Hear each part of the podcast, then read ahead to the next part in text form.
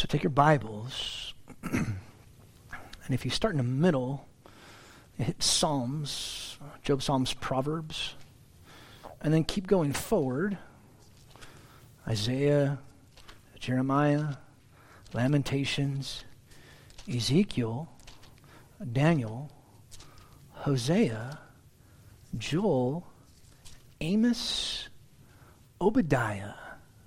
And that black Bible in the chair in front of you, uh, where is it? Find page, actually, find page 656.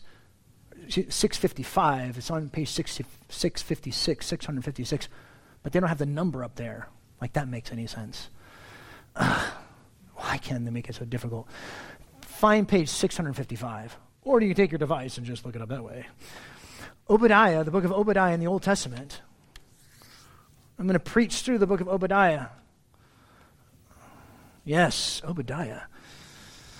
I'm sure you probably have not heard a message on Obadiah. At least I haven't heard a message on Obadiah. I don't think I've ever heard a message on I don't even, even had anybody quote from the book of Obadiah, let alone preach through the book of Obadiah. So the next two weeks before I go on vacation, hallelujah. Um, was that out loud? Sorry. We're going to do the first 14 verses this morning of the book of Obadiah. Then next week we'll do 15 to 21. Uh, I'm going to read the whole book, though. I know, 21 verses. But I'm sure you'll get through it. It takes like three minutes or so to read through it. Um, so I'm going to read through the whole book.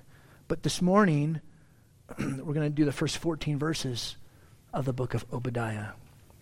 Obadiah, 21 verses, starting in verse 1. The vision of Obadiah. Thus says Sovereign Yahweh concerning Edom. We've heard a report from Yahweh, and an envoy has been sent among the nations, saying, Arise, and let us go against her for battle. Behold, I'll make you small among the nations.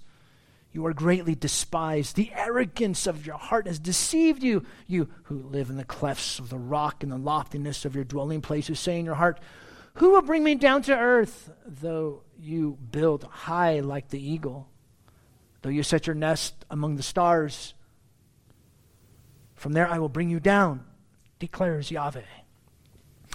If thieves came to you, if robbers by night, oh, how you will be ruined.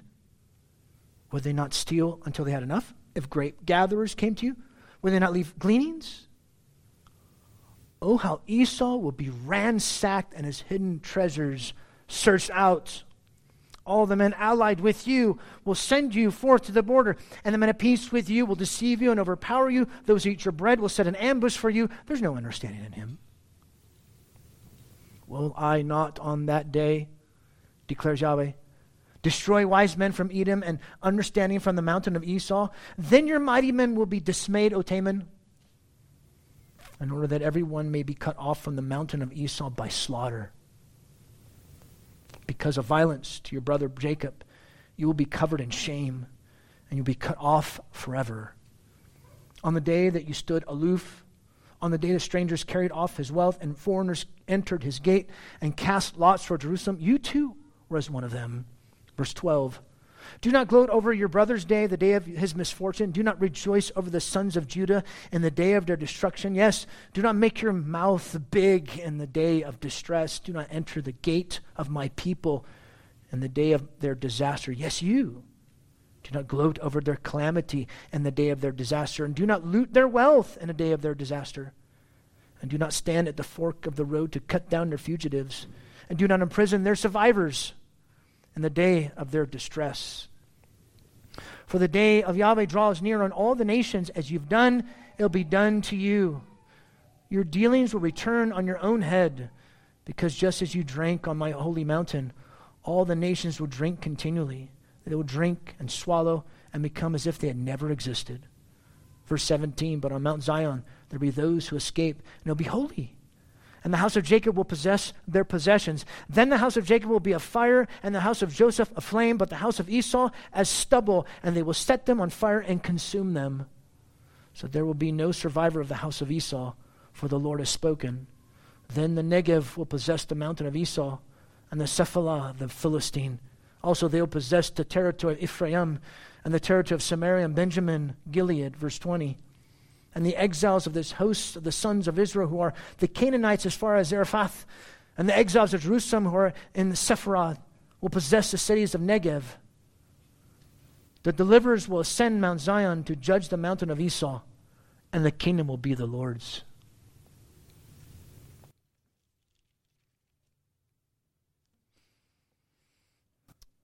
Hey, girl, is he everything you wanted in a man? You know, I gave you the world. You had me in the palm of your hand. So why your love went away? I just can't seem to understand. I thought it was me and you, babe.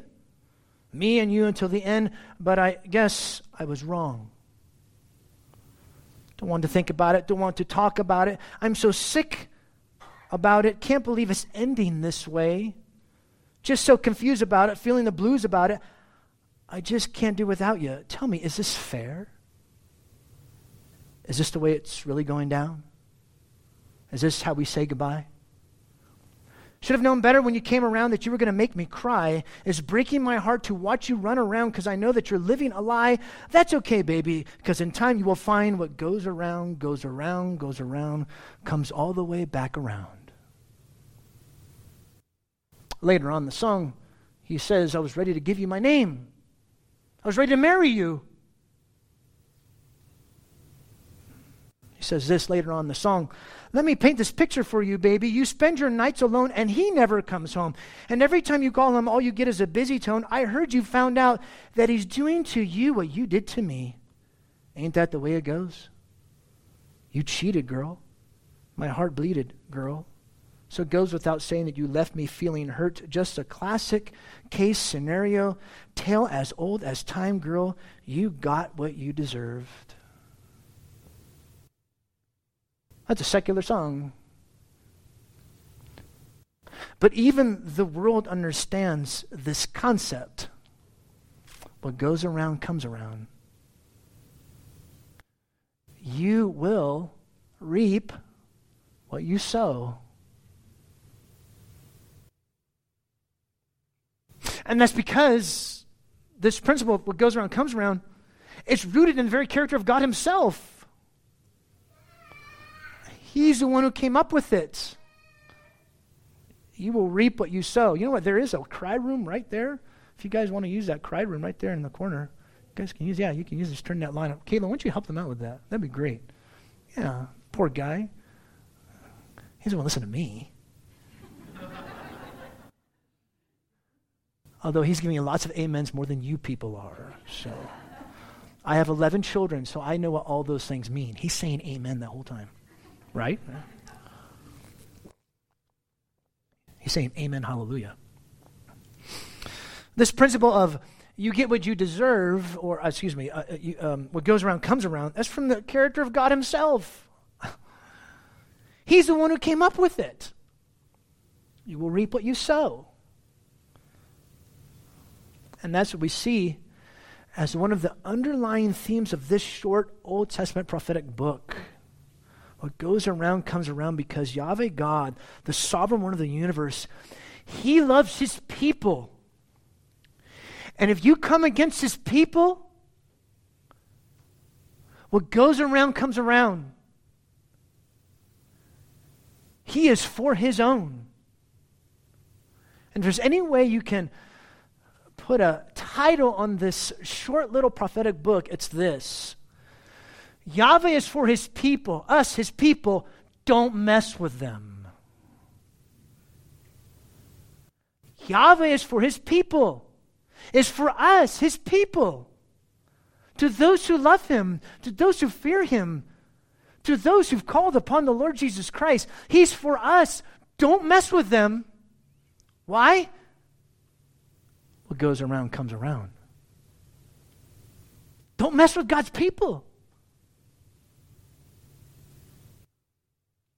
Yahweh is for us, his people. Don't mess with them. Uh, another way you can put this the sovereign Lord God is on our side. Just point out in verse 1 the vision of Obadiah thus says, Lord, and the word in New American Standards, Lord, and then God is capitalized. Lord in the Hebrew is Adonai, which means sovereign or master. Capital G, capital O, capital D is from the word Hayah, which is Yahweh. So he's sovereign Yahweh. The sovereign Lord.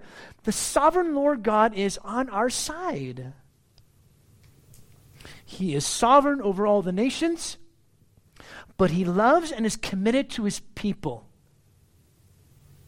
He will keep his promises and will vindicate his people at the right time. And do you know how this promise is going to happen to you as a follower of Jesus? Do you know how? Do you know, do you know what brings you such great confidence of that? It's this the Father resurrected Jesus from the dead. He vindicated his Son. And if he vindicated his Son, he'll vindicate all those who follow his Son. That's, that's the hope that you have. The fact of the matter is how do you know this is a fact that God is for his people? He resurrected his Son. So you have that confidence. See, I got another amen. The kid's awesome. I love this kid. God will make all the wrongs right. Don't fret, O American, over your rights being taken away from you. God will make the wrongs right. I'm not saying you don't vote. I'm not saying you don't do all those things. But why do you fret when evildoers are prospering?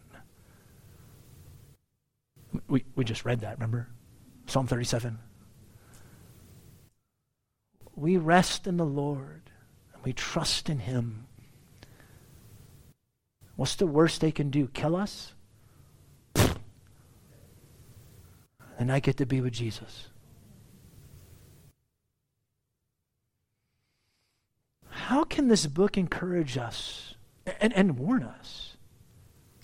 It says we're going through this two weeks, today and tomorrow, uh, next Sunday, excuse me. How is this going to encourage us. How can this book encourage and warn us? I'll give you three. There's probably more, but I'll give you three. Number one, take courage, saint. The Lord will avenge us, his people. So be assured. Be assured. If you mess with God's people, then you're messing with God, and he will not leave you unpunished. Which is why the call to the gospel is for anyone here. If you are not a follower of Jesus, you should repent and put your trust in Jesus alone. Turn from sin. Put your trust in Jesus Christ who died on behalf of sinners. God should condemn us, and yet because of Christ, he won't. Trust Christ. Take courage, saint. Take courage, Christian. The Lord will avenge us, his people. So be assured. Uh, number two, God is very gracious to us. Be humbled by his love. We are undeserving of his love and grace toward us. You don't deserve it. You never will deserve it. You never have. You never will. You don't get what you deserve. That's called mercy. So don't be prideful and arrogant about God defending you. That's what happened with Israel. God's for us, man. So we're going to go do whatever we want. Are you stupid? Don't gloat over those who stumble and fall. because what happened to them may end up happening to you. Because what goes around comes around. Be careful. God is very gracious to us, so be humbled by his love. Number three, you will reap what you sow. Be gracious. You know, I'm very happy, very thankful that when you when you show me grace, but why do I have to show you grace? wait, wait, wait, wait. What? If you want people to be gracious and compassionate towards you, then you display grace and compassion towards others. Be kind to one another, tenderhearted, forgiving each other. what does Paul say, Ephesians 4.32? Just as God in Christ also has forgiven you, been gracious to you, been kind to you, shown love to you. We're very happy for people to show us grace and mercy, but I'm not going to show you grace and mercy. I'm going to judge you.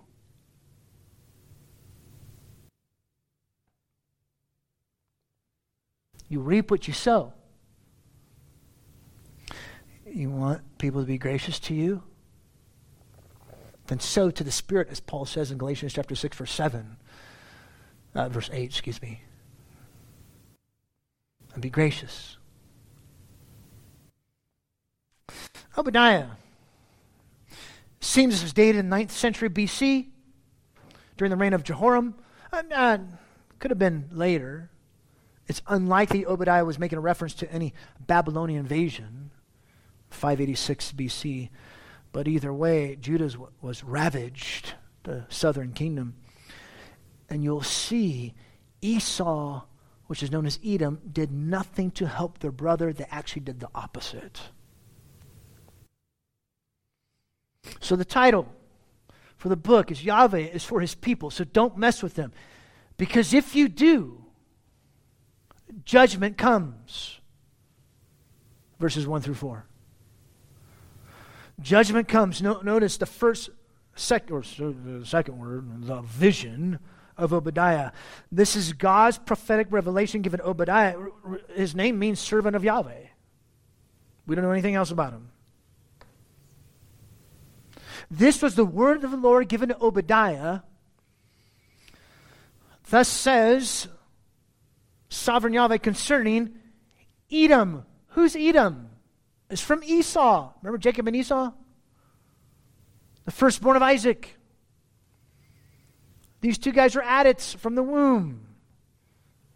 We know we have twins. They were kicking each other in the womb.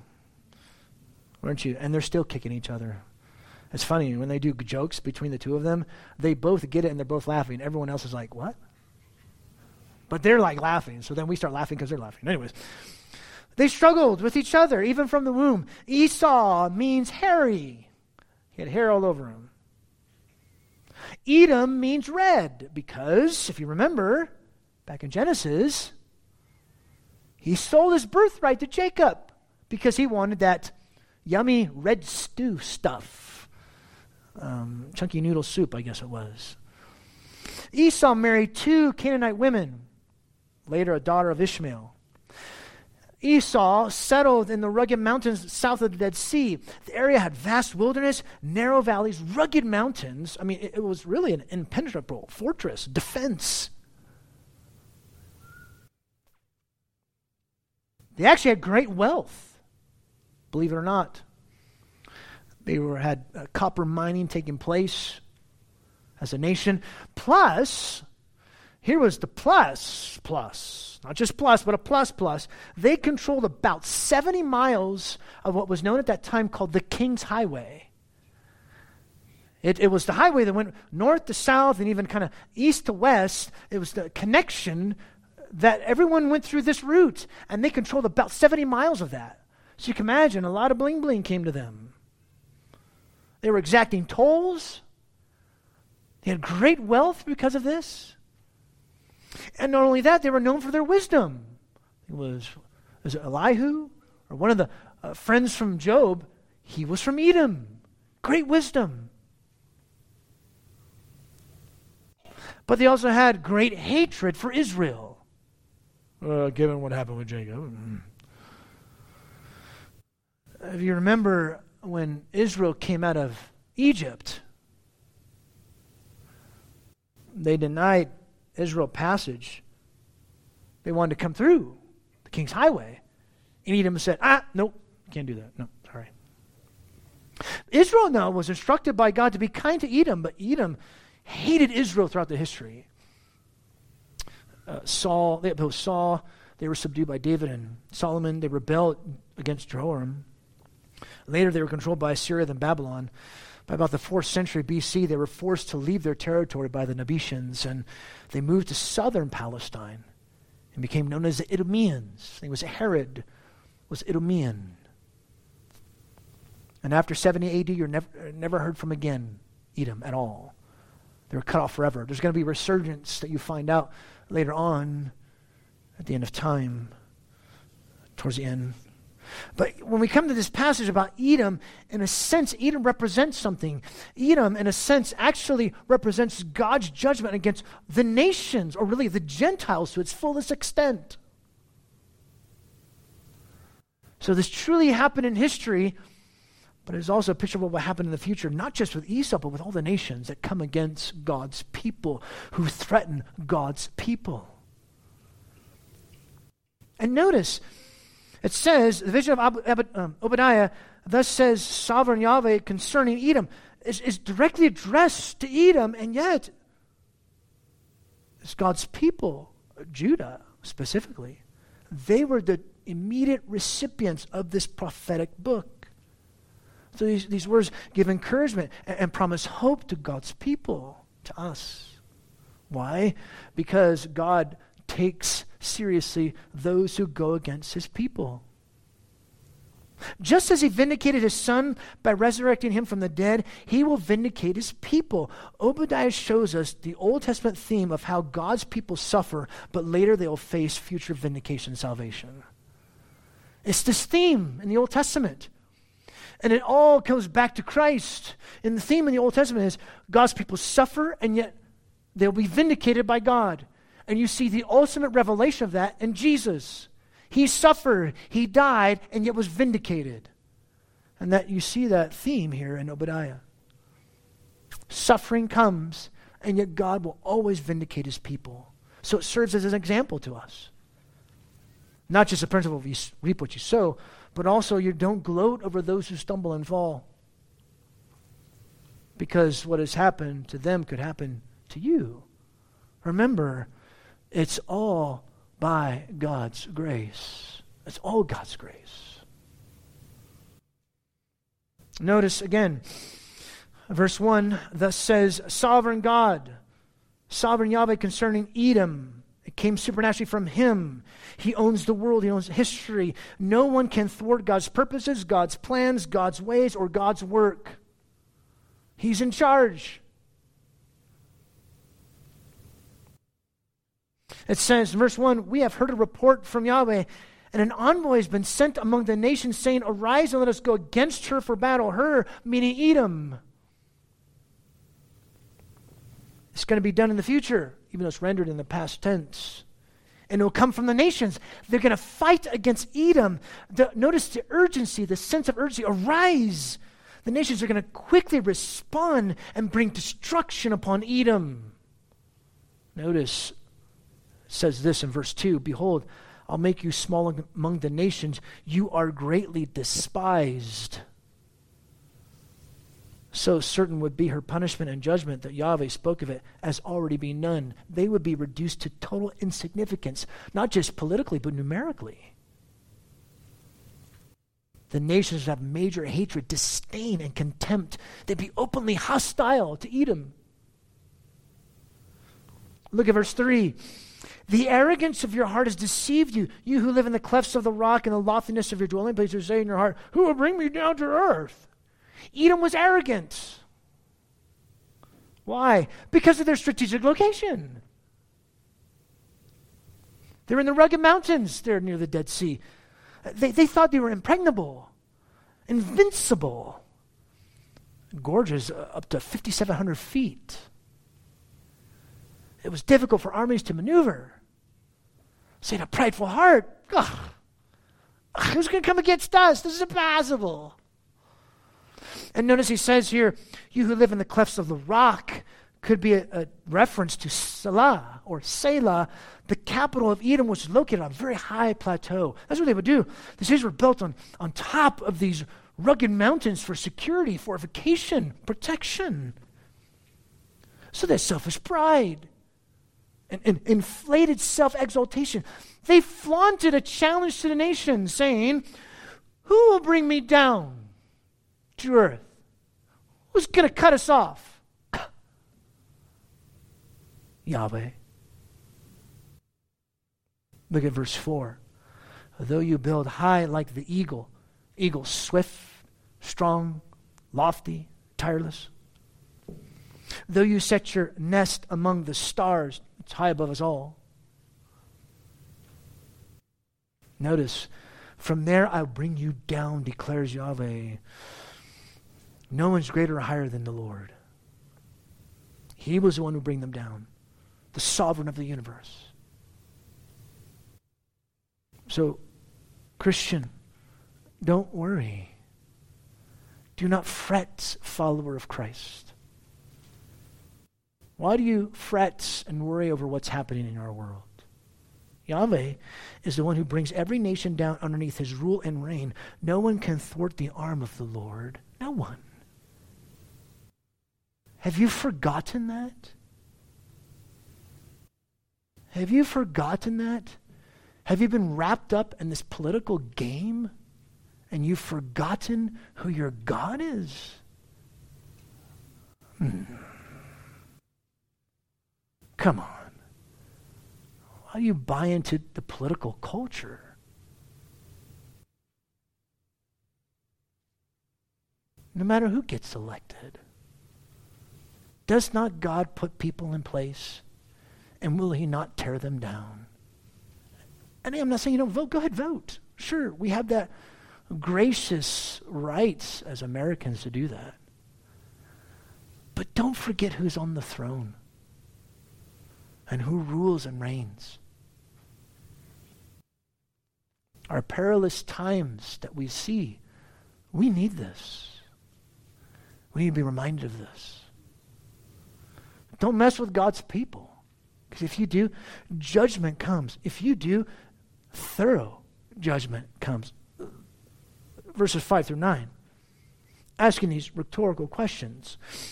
If thieves came to you by night, if robbers by night, would they not steal until they had enough? Grape gatherers came to you, would they not leave gleanings? So here's the idea a thief, not that there's anybody here who's a thief, they only take what they need, and, and then they leave quickly, right? They get what they have to get, and then they're out. Contrary to normal practice, though, the nations wouldn't do this. It'll be worse. They would strip Edom totally bare. Notice verse 6 Oh, how Esau will be ransacked and his hidden treasures searched out. All the treasures from the king's highway, it'd be gone. Notice back up to verse 5. If thieves came to you, if robbers by night, notice he says, Oh, how you'll be ruined. He, like he stops here. Obadiah was astonished at the ruin. Their devastation would be overwhelming. They're, they're just not going to take just a few things. Everything's going to be gone because judgment is going to be thorough. Ransacked means they're going to dig it all out. Searched out anything that's hidden or covered. They're going to be bringing out, painstakingly seeking and finding that stuff. These nations would seek it all out and take everything away. It'll be thorough. Notice what happens in verse 7. Three different groups he brings up. All men allied with you will send you forth to the border. Men at peace will deceive you and overpower you. Those who eat your bread will set an ambush for you. Those allied, those who made a covenant with Edom, then renege their promise and take them captive. Second, those who made peace, their neighboring nations. Edom wasn't really a great nation in terms of having this great, huge army, so they made peace with the other nations so they would protect them. Their friends would betray them, treacherously deceive them, and then overpower Edom. And then those who eat your bread these shared in the prosperity of Edom. Most likely, poor tribal groups. Even these would set an ambush and deceive Edom. And look at the end of verse 7. He says, There's no understanding in him. In other words, there's going to be a surprise. They're not going to expect it. All three that they thought were on their side. Because what goes around comes around. which leads to why would judgment. Oh, it doesn't lead to that. No, wait, no. I want to go through verse 8 and 9. Look at verse 8. Will I not on that day, declares the Lord, destroy wise men from Edom and understanding from the mountain of Esau? Notice, even her leaders are going to be judged. Even their wise men are going to be judged. God is going to be thorough with this judgment. When he says on that day, Edom's initial judgment, that's true, but it's also foreshadowing what will take place in the eschatological future. The prophet saw the fulfillment, and as time unfolded, he would see a greater fulfillment in the future. Sovereign Yahweh will bring his purposes to pass. He always intervenes on behalf of his people for the sake of his name. All the time. Edom was known for wise men, for sages but the sovereign one will remove them. And once their wise men were gone, it would leave their warriors uh, leaderless, vulnerable. Look at verse 9. Then your mighty men will be dismayed, O Teman. Teman is the grandson of Esau, another title for Esau in order that everyone may be cut off from the mountain of Esau by slaughter. God's thorough judgment will come, come upon them. And the Hebrew thought for everyone was that a majority of them, there'd be a remnant left, but most of them will be judged. Now we come to the reasons why they would judge. Why, why would judgment come upon them? Because what goes around comes around. Look at verse 10. Because of your violence to your brother Jacob, you will be covered in shame and you'll be cut off forever. The violence that they did. And this was extreme wickedness by Esau towards Jacob. It wasn't some flippant little evil little thing that they did to Jacob. No. It was because of this wickedness, they'd be a laughing stock. Yahweh commanded Israel not to hate Esau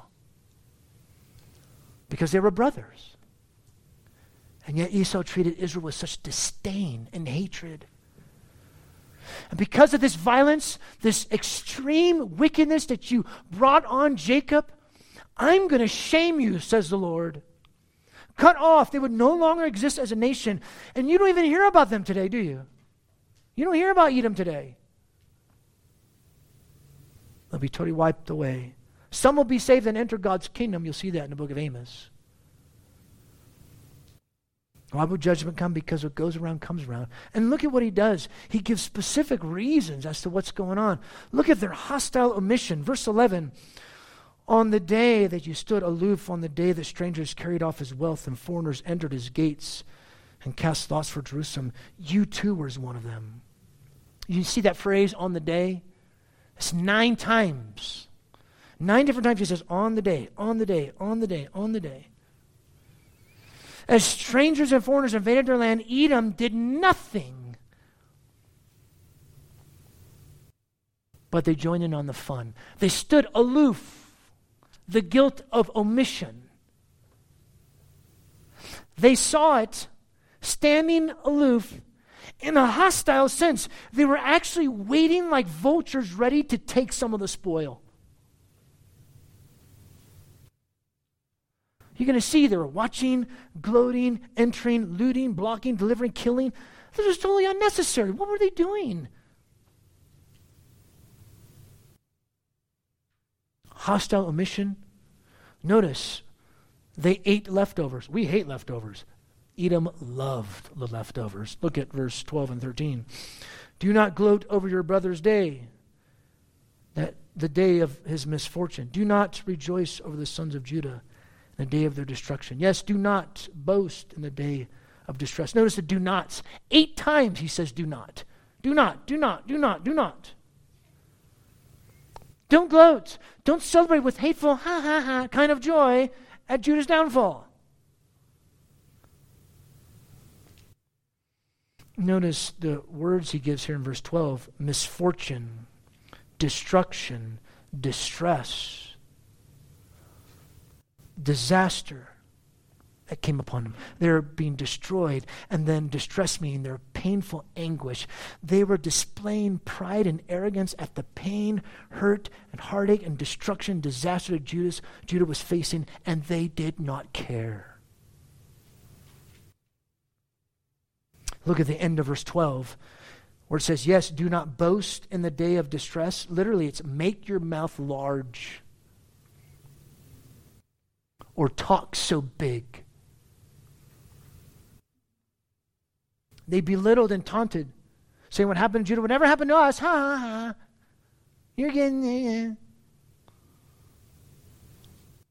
And not only did they stand in hostile aloofness, but notice verse 13 do not enter the gate of my people in the day of their disaster. Yes, you do not gloat over their calamity in the day of their disaster.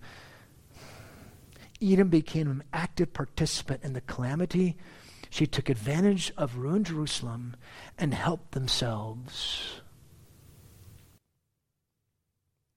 One writer said this quote, themselves handsomely. They went after the leftovers, plundering Judah like the enemy. Not only did they not assist their brother, they engaged in taking the plunder of the helpless while still gloating over it. Hostile omission. They ate the leftovers, and then not only did they, then they delivered the escapees. Look at verse 14. Don't stand at the fork of the road. Fork uh, denotes some type of narrow pass, or fork. This is, you know what Edom did? They stationed themselves at specific locations to see who from Judah was trying to escape. They intercepted them and delivered them to the enemy. Nice. They were jerks. Or they would cut them down themselves. Or they would prison them, prison their survivors in the day of their distress. They would deliver up any of the survivors that none would be able to escape. Notice, do you see here? Edom had a huge lack of mercy and compassion. See, this is why that principle that I brought up earlier. You want people to be gracious to you? Then you'd be gracious to other people. They stood aloof in hostility, watching the enemy ravage Judah. They plundered any of the leftovers after the invaders were gone. And then they guarded the escape routes, betraying, intercepting, and delivering escapees to the enemy. This is horrible. And then one thing I also want to point out look at uh, verse 13 again. It says, Do not enter the gate of my people. Don't miss this. This was God's covenant people. Not only does this denote ownership, but also an enduring, continual relationship between Yahweh and his people. And we have that. The Father has this relationship with us through the new blood covenant of Jesus Christ. We are his people for those of us who are in Christ. We belong to him. We belong to the Father through the Lord Jesus Christ. God has given us grace and mercy in Christ. So this should produce thanks and, and praise and grace in our own lives. What goes around comes around. They'd be covered in shame. They would not escape the judgment from the Lord. Look, when people comes when people come against God's people thinking they're going to get away with it, they better watch out. No one will escape God's judgment. No one. Which is why, if you're here and you're not a Christian, realize this you will not escape God's judgment. You won't. Unless you repent and trust Christ. Turn from your sin and put your hope in Jesus who died for sinners. He was the one who suffered on behalf of sinners and was vindicated by being resurrected from the dead you won't have to face condemnation. You can face hope, love, and forgiveness and be made right with God. Learn from Edom. Learn this lesson from them. I want to reiterate these lessons that we can take away from this book, book of Obadiah. I'll, I'll put them up here on the screen for you again. Number one, saints, take courage. The Lord will avenge his people. Be assured of that. Don't forget this. If you mess with God's people, then you're messing with God, and He won't leave you unpunished. Don't mess with God's people.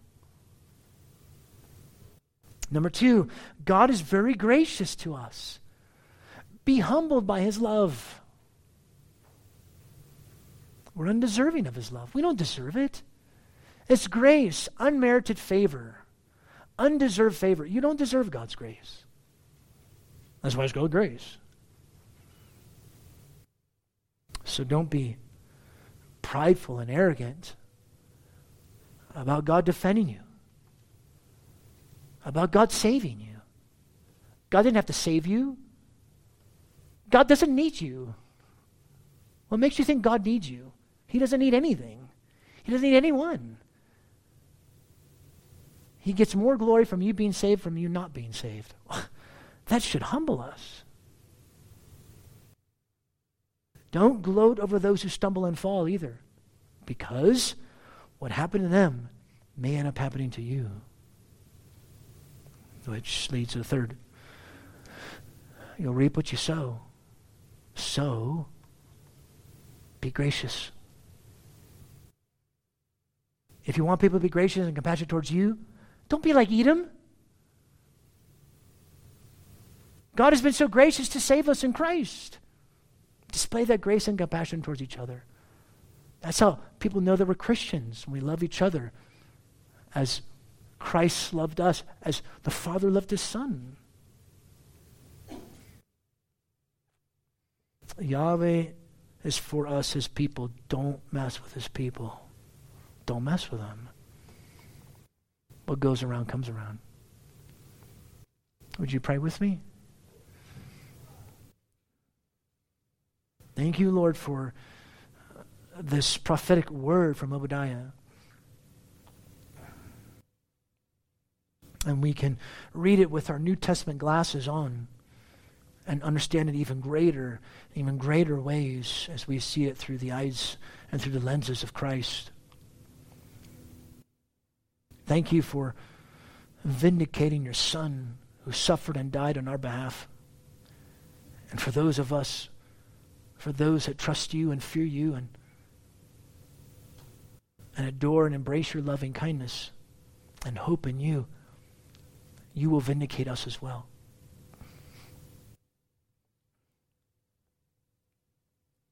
So we pray, work in us and our hearts Thank you for your goodness to us. Thank you for your grace to us. Help us to be assured, to be humbled, and to be a people of grace. Because you've been so gracious to us, because Jesus, you humbled yourself to die on our behalf, and because Jesus, you were vindicated, we know that we will be too. I encourage you to take this time to fill your mind with God's word, to examine your heart, proclaiming the gospel to yourself. We're going to celebrate this by partaking of the Lord's Supper. If you know the Lord Jesus Christ, this is for you. Maybe you say, hey, I'm not a member here of this church. Look, if you come from a church of like faith and practice, our preference would be that you would have been baptized by immersion. But you may come and, and partake of the Lord's Supper with us. If you don't know Christ is not for you, and I also want to encourage you if if there's something you have against another person, Christian or non Christian, and you have not gone to reconcile with them, now if you've gone to reconcile, there's one thing. But you haven't gone. You haven't made an effort at all. Maybe you should wait. First, go reconcile with a brother and sister in Christ or with that person. And the next time we celebrate the Lord's Supper, take with us. Because God is reconciled with us. So we should be ready to reconcile with each other.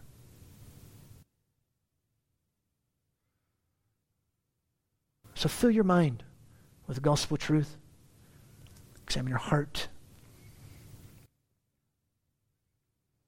And then a few moments we'll, we'll sing and then we'll give you instruction about how to partake of, of the Lord's Supper and how to pick it up. So, but take this time, just you know, Lord, silence and let the Word of God richly fill your mind.